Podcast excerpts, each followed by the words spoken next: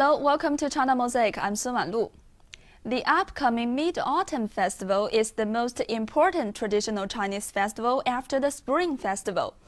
It falls on the 15th day of the eighth month on the lunar calendar. On this date, the full moon is glowing brightly and attractively. Therefore, watching the moon on this day has been a tradition since ancient times. Chinese people are extremely fond of the moon, and it was used by ancient poets as a means of expression for their emotions. Su Dongpo, a poet in the Song dynasty, wrote the following lines which have become popular for the Mid-Autumn Festival.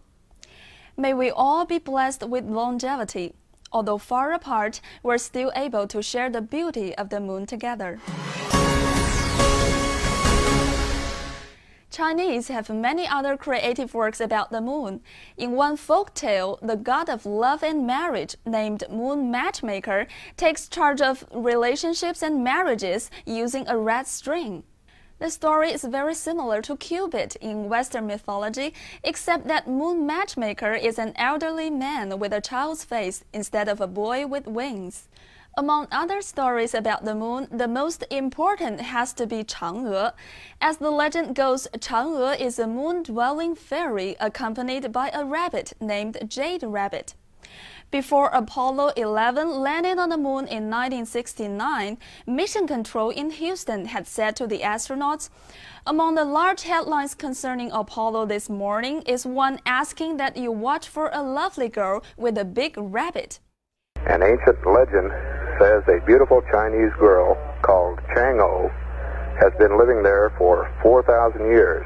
You might also look for her companion, a large Chinese rabbit, who is easy to spot since he is always standing on his hind feet in the shade of a cinnamon tree.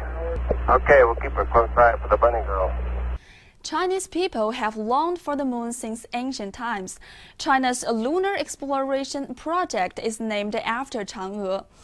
In 2013, Chang'e 3 lunar probe carrying the Jade Rabbit moon rover successfully landed on the moon, turning the fairy tale of Chang'e and Jade Rabbit into a reality. Although we already know that the moon is a silent satellite with no fairy living on it, on the evening of each Mid Autumn festival, Chinese people still pay homage to the moon, enjoying the moon while eating mooncakes with their families. While people continue to explore the unknown, coming closer to the moon, they keep the tradition of Mid Autumn Festival alive. In this way, Chinese people's relationship with the moon still goes on today.